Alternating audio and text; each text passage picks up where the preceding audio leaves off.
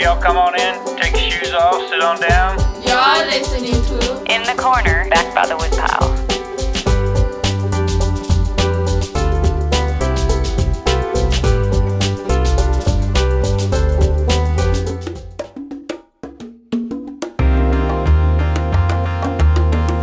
I'm Spun Counter Guy. Thanks for stopping by. Our guest back by the woodpile today is Chinese American author Lisa See, whose books, such as Shanghai Girls, Snowflower and the Secret Fan, On Gold Mountain, and many others, have won over the hearts of many readers and critics alike.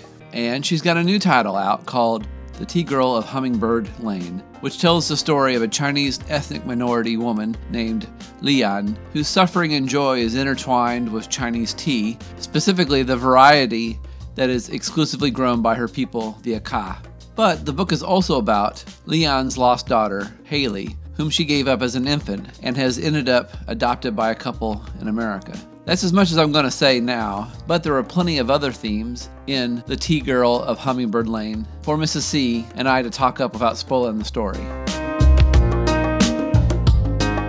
So, I guess the first obvious question is what made you decide to write this book and especially bringing in the whole world and history of Chinese tea? There were a couple of coincidences or moments of fate, I think, that led me to this story. And of course, the novel begins with an Akha ethnic minority saying what says, no coincidence, no story. And you know that certainly plays out in the novel, but it also played out in how I came to, the, to write the book. So the first of these was that I was just going to the movies with my husband, and um, up ahead of us there was an older white couple walking with their adopted teenage Chinese daughter between them, and she had her hair up in a ponytail and it was swishing back and forth.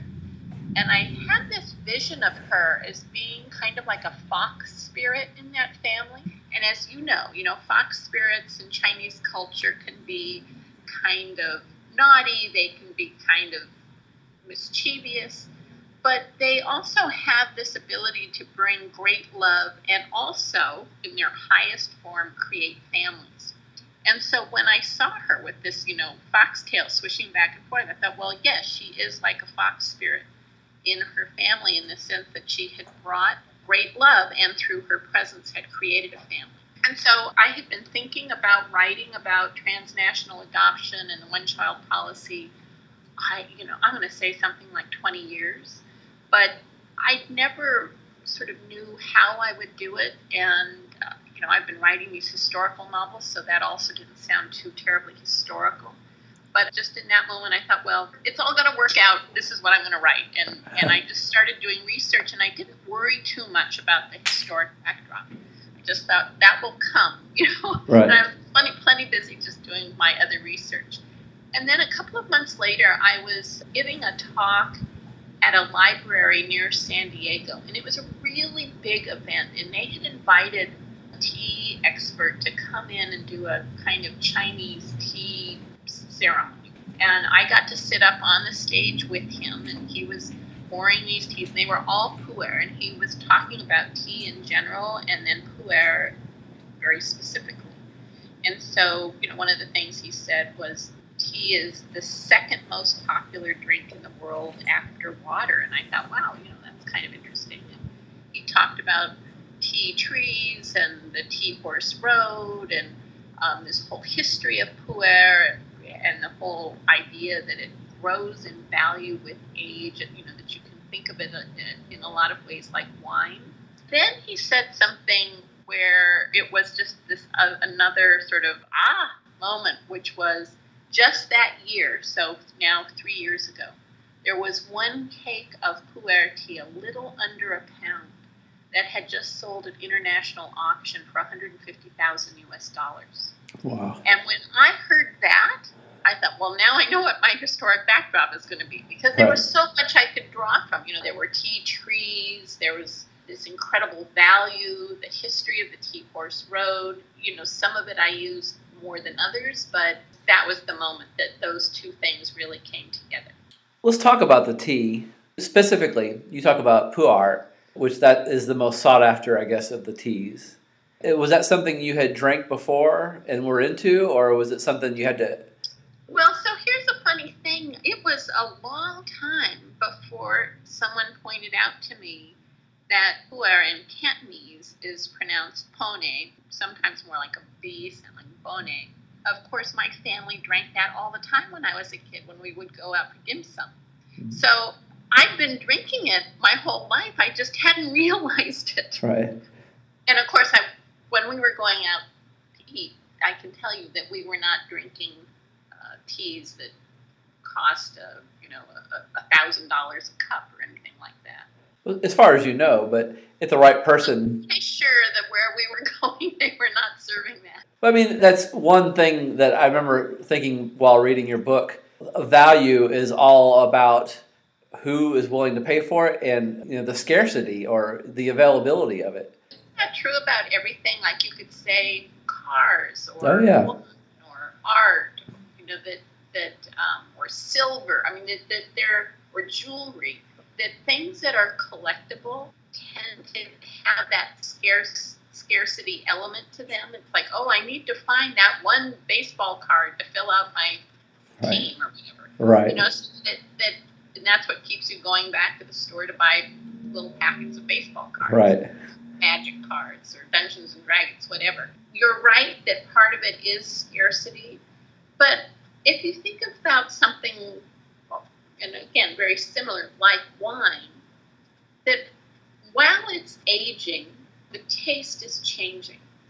And so a raw puer that's you know just been picked and just been processed and it's three days old, that's going to taste very different than something that's 10 years or 20 or 30, 40, 50 years old that's been aging naturally, just like wine will age naturally. The value is not just that it's scarce, but that what happens to it and the taste that it develops and how we, as humans, you know, how we take in taste and process taste. So when you were doing all this research, did you allow yourself a budget as far as like, okay, I'm going to splurge and taste what one of these 50 year old teas tastes like? You know, see if there's a big difference or to, to just have that experience? So don't hate me, but I never had to pay for any tea. So here's another coincidence. My husband ran into someone, and this guy said, "You know, so what's Lisa working on these days?" And my husband was like, "I don't know, it's, you know, something to do with tea." And uh, the, the guy said, "Well, you know, is it puer?" And my husband, "I don't, you know, something to do with tea." And it turned out that this man had just the week before sat next to a woman at a big Chinese banquet in Los Angeles, and um, that woman is the largest importer of puer into the United States. And so I went and met her, but I al- we met at a whole other woman's house, and she also is uh, a tea collector, but also has her own. It's a very small uh, tea company that's all online, and I ended up traveling with Linda to China to the Tea Mountains. So one of the things was that they wanted me to taste these really special teas, and they own them. They have them. And Elaine, in particular, uh, the the big importer, she has teas that are some of them iconic. Uh, she actually has some. I wrote about it in the book, the Truly Simple Elegant. You know, this first batch of tea that was made once China reopened, and there were these people who came into the tea mountains trying to find this tea, and he created the you know the first truly going back to the true artisanal way to create puer, and so she had some of that. And then when I was in China, we were you know with different tea masters and different growers. And of course, they all have their own collections. And so, one of the women there that we met with is a very big grower, and, and she grows, you know, really a lot. I mean, she sells just lots and lots of tea. I can't remember off the top of my head how many, you know, tons a year. But she also makes some very high, high quality tea. So, for example, it might be a tea that is picked only from, you know, the leaves are from a single thousand year old tree Wow. picked over 10 days and then that's that's that's the entirety of that batch And so she actually sells to, you know, people who need to give really great gifts in the mm-hmm. government. One of the teas that she brewed for us when we were with her was a tea that she said that in the um, like a tea house, particular tea place in Beijing, that that tea is a thousand dollars a cup, Wow. and just the liquid. So I didn't have to pay for that.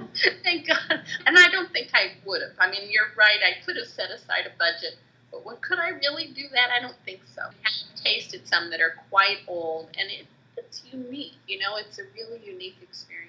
Well, that that was my next question. Like, can you taste a thousand dollars worth of flavor? What I would say is, again, I'm going to go back to that wine analogy. If you've ever bought two buck chuck from Trader Joe's, well, okay, so you know what that tastes like, and you can probably tell the difference between that and a $20 bottle. And you can probably tell the difference between a $20 and a $100 bottle. But for me, could I honestly say I could tell the difference between a $100 and a $500 bottle or a $100 and a $1,000 bottle? let alone bottles that are even worth more than that. Yes, I can tell that there's a difference, but my palate isn't sophisticated enough to really tell the difference. I mean, I can say that, wow, I've never tasted anything like that. Those really fine, fine, high quality teas, you know, they have this characteristic, it's called huigan, which means it's like returning flavor. And so after you've swallowed the tea, there's this kind of returning flavor up through your throat and into your mouth that brings back this this kind of taste. And it, it's a pretty unique thing. It sounds disgusting as i'm saying it to, to you right now but it's actually it's a quite unique. And it feels like it opens up your chest in this very kind of dramatic way. And sometimes when people are drinking again these you know super high tea quality teas they flush you know and their chests get kind of red. It's like all this what would that be? Like air and blood just start kind of inspired or Mhm. excited by it all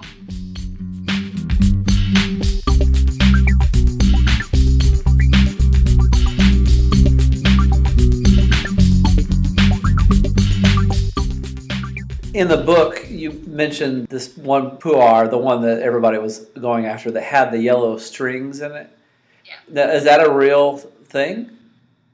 So I was at the Tea Expo, the International Tea Expo, a couple of years ago, and you know, I, tea people they just want to drink tea all the time. So you know, here you are at a Tea Expo, and they're doing these seminars, and even in the seminar, you taste you know eight to ten teas. Anyway, one of the ones that I went to uh, was actually sponsored by a particular tea company from China, and one of their teas they were talking about it as uh, yellow hair tea. Hmm. And what had happened was that in one of their warehouses, uh, where they do the artificial fermentation, so some teas are naturally fermented, some are naturally aged, some are artificially aged and fermented. And so in this one warehouse where they were doing the fermentation, the aging, something got in there, some kind of bacteria, and it did go through the tea leaves like yellow hair. And they found that it had really incredible medicinal qualities, even more so than regular tea or even more so than a really, you know, than pu'er. They said that this particular tea had been approved by China's version of the FDA as a cancer drug. Well, China's version of the FDA, you know, they don't have the same standards that we have. But that tea actually is being tested here in the United States in, three different universities. They're doing um, experiments with it. They haven't been able to reproduce it outside of that one warehouse. It's like whatever got in there just started doing its thing, but only seems to want to live in that one warehouse you know, I took that idea and just sort of played with it of what, what could happen if there really was something provably beneficial. And of course, we know even from green tea, you know, all of the health benefits from green tea. But when I first started writing the book, so that's got to be about three years ago, I came across a compilation of studies about pu'er. There were about 200 going on right at that time. And now, three years later, there are over a thousand studies going on around the world looking at this one tea. And they're looking at all kinds of things. They know pretty much for a fact that it lowers your cholesterol, but it has an effect on statins. It seems to have some benefits for diabetes. They're testing it with different types of cancer. So they're doing all kinds of tests. You know, a lot of them, what's the phrase they have at the conclusion? It's like inconclusive at best. And maybe it's a tiny, tiny, you know, maybe it's a 0.01 good outcome, which is not a very high outcome. Right. You mentioned also in the book about the, this great tea crash that happened, I guess, when there was a big bombshell that a lot of forgeries were being sold at high dollar prices. Did that really occur? Yes, it did. It was this bubble because the success of this tea, or you know, in, in recent times, has really paralleled what's happened with the economy in China. And so by the time 2007 rolled around, you know, there were people who had a fair amount of money, disposable income. And we're looking here, we're going back to this phrase again collectibles, things that where they could invest their money that wasn't in a bank. And whatever it was was going to go up in value. And so um, people started buying large amounts of pu'er and saving it. And once that demand really went up, then of course there were these forgeries. And um, I think it was right around the Lunar New Year that there was a report on Chinese television about how many fakes there were in the big tea market in Guangzhou. And it was an immediate crash, huge crash.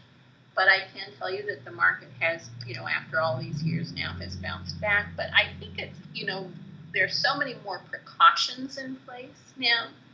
And as I wrote in the Tea Girl of Hummingbird Lane, that you know there are villages where they have put up gates to make sure that no one is coming in with you know fake wrappers mm-hmm. to wrap or bringing in bad tea and wrapping it in good wrappers. I mean, there are all kinds of ways that you can do a, make a forgery, and so it seems to me that most of the ways that that has been stopped is really from the people who grow the tea, really from the source. But it can happen anywhere along the line. But they have things now like a, a special ticket that gets wrapped so that you know where it's from and how it gets wrapped in the cake. You can't um, undo a cake and slip in something new very easily. You have, you know, it's, it's much more protected.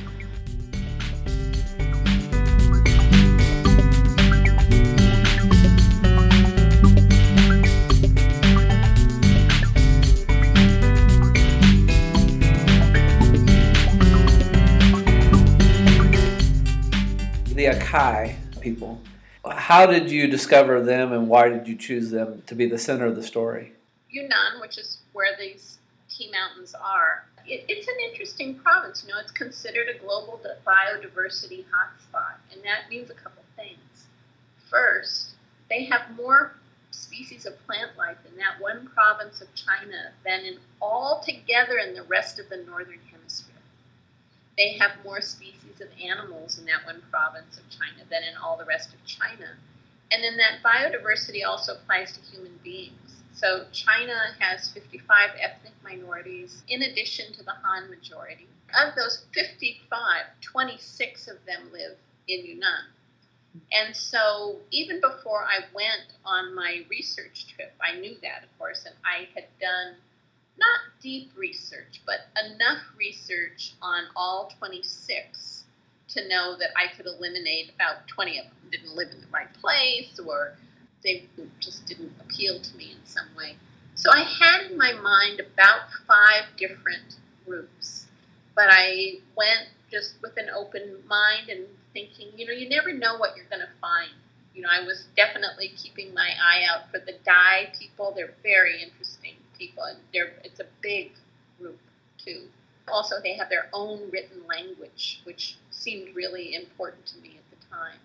So they have cities where all the signage is in Dai Hmm. uh, instead of in standard Chinese. So that was one group that I think was way up at the top of my list. Anyway, we were traveling around, and there came a day that we spent with an Akha family, and this was planned to go visit them. They are very well known for the teas that they grow, and just like many of these other visits that we've been doing, where we stopped and started drinking tea all day, and, they would bring out, you know, special teas that they had made and, or saved. And the daughter, Abu, she really reminded me of myself in the sense that she loved to ask questions and she loved to collect stories. So she started telling these stories about her mother and her grandmother. Uh, she collected stories from her elders in her village and on her side of the mountain. But also, her own personal story was so interesting. I actually used a lot of it for Li-yan. Um, and I can tell you about that in a second. Anyway, by the time lunchtime came around, I thought, well, for sure I'm writing about the Akha. you know, it was just like, no question. And so, you know, we spent a few more days with her and her family. And then when I got home, that's when I started doing, you know, traditional kinds of research where you're looking up people's dissertations and things like that. Okay, so when you approached the Akha, I felt like you portrayed it very objectively, where in our modern culture, or maybe maybe a generation or two before, there seemed to be one uh, or another approach. Either an indigenous culture was all wrong, or the indigenous culture is you know pure as the driven snow. But you know you presented all of their uh, practices and all that, even some that we might find like detrimental or repulsive without being too judgy. Were you tempted to go one way or the other? The- No, Okay. because you know i think with my writing what i've been trying to do is just be in the room you know just like be in the room with people eh, or you know these fictional characters in their world in that world and i can give you a really good example of this not with this book but with the one where it really was the turning point for me which was with snowflower and the secret fan and one of the earliest readers so this was long before the book was published was a young woman who called me and said, Well, how come you're not saying that foot binding is bad? You know, foot, this was so terrible, and, and you have to say that it was really bad. That's not my job to say that foot binding is bad. Like I said, I just wanted to be in the room with the two girls as they're having their feet bound, and Lily in particular. And so I think if you're just in the room, that readers can decide for themselves is this a good thing or a bad thing? I don't need to say it's a bad thing. I think when you when you hear read the description of what it is, you're going to figure it out. So I think what you said earlier about the Akha, it's true. They you know they have some traditions that are really beautiful, and some of that animistic stuff is really great. And I think we could all live with a little bit more of that for example, the thought that they have that every living thing has a soul. That means, you know, also trees and a single grain of rice. And so, if you really thought of the world that way, you know, maybe our world would be a little different. So, that's on the good side. But they also have some traditions that really stem from their deepest beliefs and some of them with their origin myth um, or their belief of how the world started. One of them has to do with Amamata, who was the great mother. And so she had two breasts in front and nine on the back. And the two in front were for her human children, and the ones on the back were for her animal children. And, you know, if you take a step back from that and just think about how that idea uh, might play out in society and culture all the way to today. And so, someone the other day asked me, actually, a journalist, if I saw this book as being anti religion. And I wasn't thinking of it as being anti-religion. This is their tradition and their beliefs, but I guess you could say that their beliefs are, in a sense, their religion.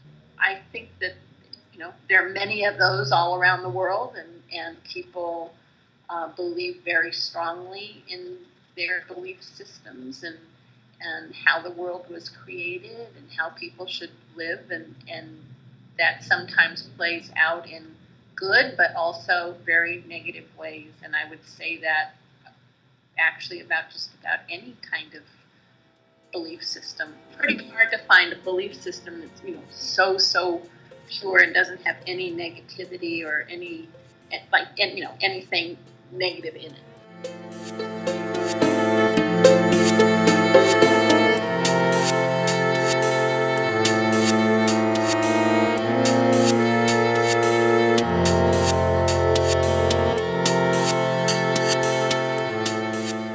There's a scene in your book where there's a therapist who's talking to a variety of ages of Chinese girls that have been adopted by uh, American parents.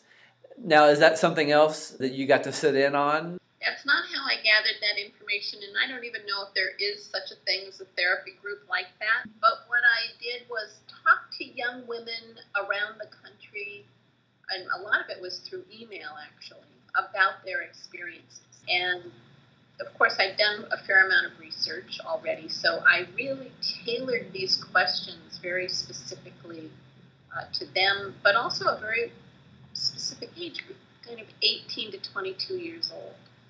So we get into territory here where I, I just want to say I'm not speaking 100% across the board because, of course, every person has a different experience, but many of these young women have had issues about identity and also issues of other things. So, you know, for many of them, they've grown up in families where they are the only Chinese face, sometimes in communities or in their church or school or synagogue where they're the only Chinese face. And they've asked themselves, well, what am I? You know, am I Chinese? Am I American? Am I Chinese American? Or am I something else? And so that's one piece, but but this is also extended in sort of a bigger way, uh, where they have you know feelings of abandonment and different kind of feelings of conflict to the point that they have been given their own special label, the grateful but angry adoptee. You know, as I talk to these women, and, and again, I wasn't face to face all the time, but I had a list of 12 questions that I sent out, and if someone would agree to, to answer them. And what I got back were letters 30 to 50 pages long. And they, they just had completely opened their hearts and really shared their lives and experiences with me. And so there came a point where I really had in my own mind come to a place where I thought this is less about being grateful but angry than it is grateful but sad. And this really came home for me when there was one young woman who said to me, I know I'm the most precious person in my family. I know it.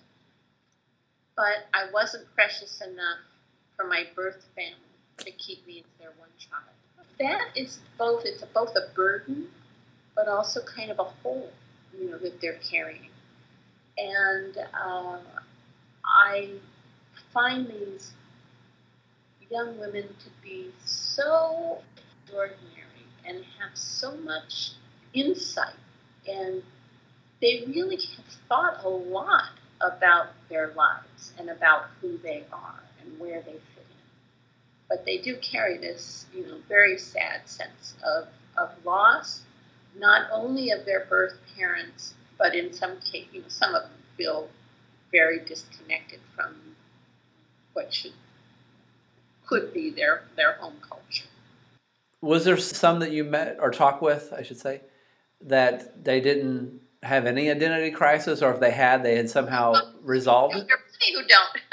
yeah, no, there are plenty who don't. I, uh, but I was. That's not what I was looking for. I was looking for this particular sort of, you know, coterie. But even in that therapy session, there's a little exchange where the girls are saying, you know, we know it's just, you know, it's just us. I know a bunch of girls who don't feel the same way. And so, again, everybody has a different experience. I'm just saying that there are enough who have had this kind of shared been given their own label.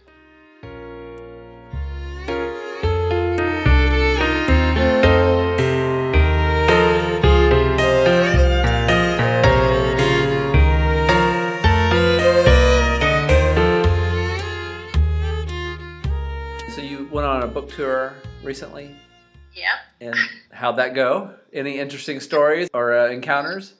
It went really well. It was really fantastic. I was all over the country. I also went up to Canada, and people were really, they're very interested, I think. And I do think that there's something right now um, in our country, a, a sense of, not for everyone, but to have maybe more of a sense of understanding about other cultures and other peoples. And so that was great. I, I'll tell you though, just before my very first event on the road, I was in New York. I was sitting in the green room waiting to go on.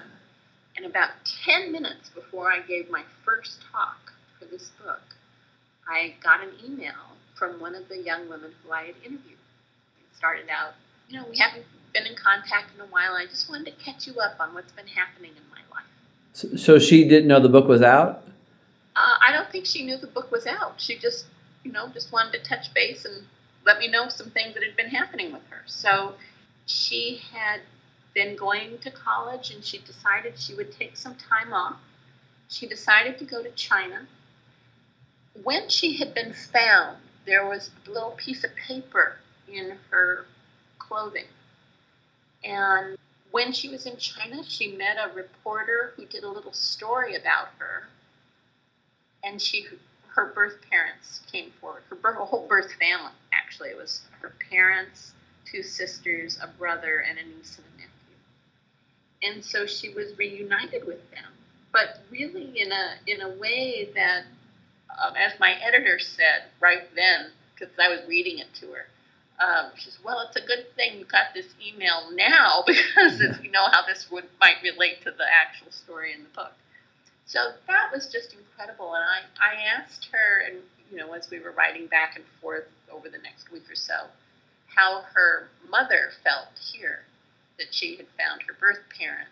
And she said, well, you know, it's really not for me to say, but my mom, is, you know, she should speak for herself, but my mom wrote an article for the Boston Globe about what it was like for her. And so actually, when I was in Boston, they both came and I asked them, I took some time out of my talk and let them speak for about 10 minutes so that they could talk about, you know, this whole experience of what that meant for her to find her birth parents, but also for the adoptive mother, for her daughter to find her birth family.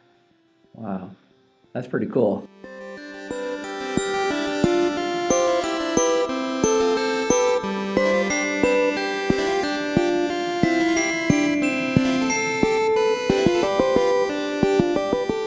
My mom asked, "What are you working on next?" Ah, well, this is my first book that isn't uh, Chinese or Chinese American culture. It takes place on an island off the tip of South Korea. This is uh, Jeju, and it's a matrifocal society. It's not a matriarchy, but the society is focused on women. And for about a thousand years, the women there were free divers. They would go down on a single breath underwater and stay down for about two minutes and harvest seafood. Oh. And so on this island, the women were really the breadwinners, and the men stayed home and took care of the kids and did the cooking and cleaning and stuff like that. And so it used to be that there, well, even as recently as the 1970s, there were about 30,000 of them, and most of the women would retire at around age 50 now, the youngest one is probably 55, and the numbers have dropped down. There are around only 4,000 left. And so I was there last year, right at about this time, and I interviewed women in their 70s, 80s, 90s who are still diving.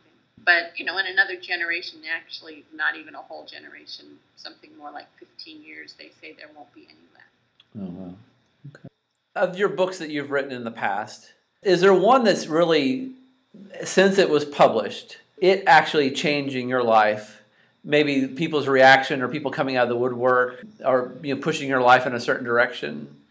Well, I would actually say that'd be my very first book on Gold Mountain, which is about my family, and that's a nonfiction book. And in the introduction, I had one line in there where I said, um, I may not, I'm paraphrasing because I don't have it in front of me, but I may not look Chinese, but I'm Chinese in my heart. And that was my first book tour. And no matter where I went or who interviewed me, and you have to remember this is now 22 years ago, people would say, How could you say that? And they didn't think that was a good thing. Mm. It, it, really upset people. At every book event, people were at, would ask, or in interviews, that would really um, offended them in some way. Uh, that I would sort of deny the American. And this actually kind of set me on a path for everything that's come since, I think, because it really forced me to look inward and think about who I am and how my life is different. And, uh, you know, I don't look like everybody else in my family. I mean, I, and I think that I should have mentioned this earlier, but interviewing these adoptive girls, and I think why I had been thinking about writing them for so long, for about, you know, probably maybe since that time uh, from on Gold Mountain, because we have such similar experiences in the sense that I don't look like people in my family either. You know, in Los Angeles, I have about 400 relatives. There are about a dozen that look like me. The majority are full Chinese. And then the spectrum in between. And so when I was growing up, I lived with my mom, but I spent a lot of time with my father's side of the family. And when I looked around, what I saw were Chinese faces. What I experienced was Chinese culture, Chinese tradition, Chinese food. All of that, those people, they were my mirror. They were the ones who were telling me who I am. And so when I wrote that one line, I didn't think that much about it. That just to me was my reality but it really did upset other people. And so this kind of forced me to look deeper inside myself and, and think about, well, who am I and where do I fit in? And, and what is my identity? And what do I know and what do I not know? And what should I know? And I wouldn't say that I'm trying to explain who I am to other people through my books, but what I am trying to do is through my writing explain who I am to myself.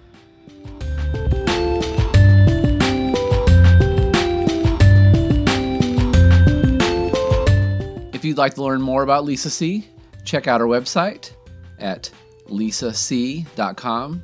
That's L I S A S E And you can go back to In the Corner Back by the Woodpile, episode 86, where she talks to us about Chinese ghosts and the lore around them.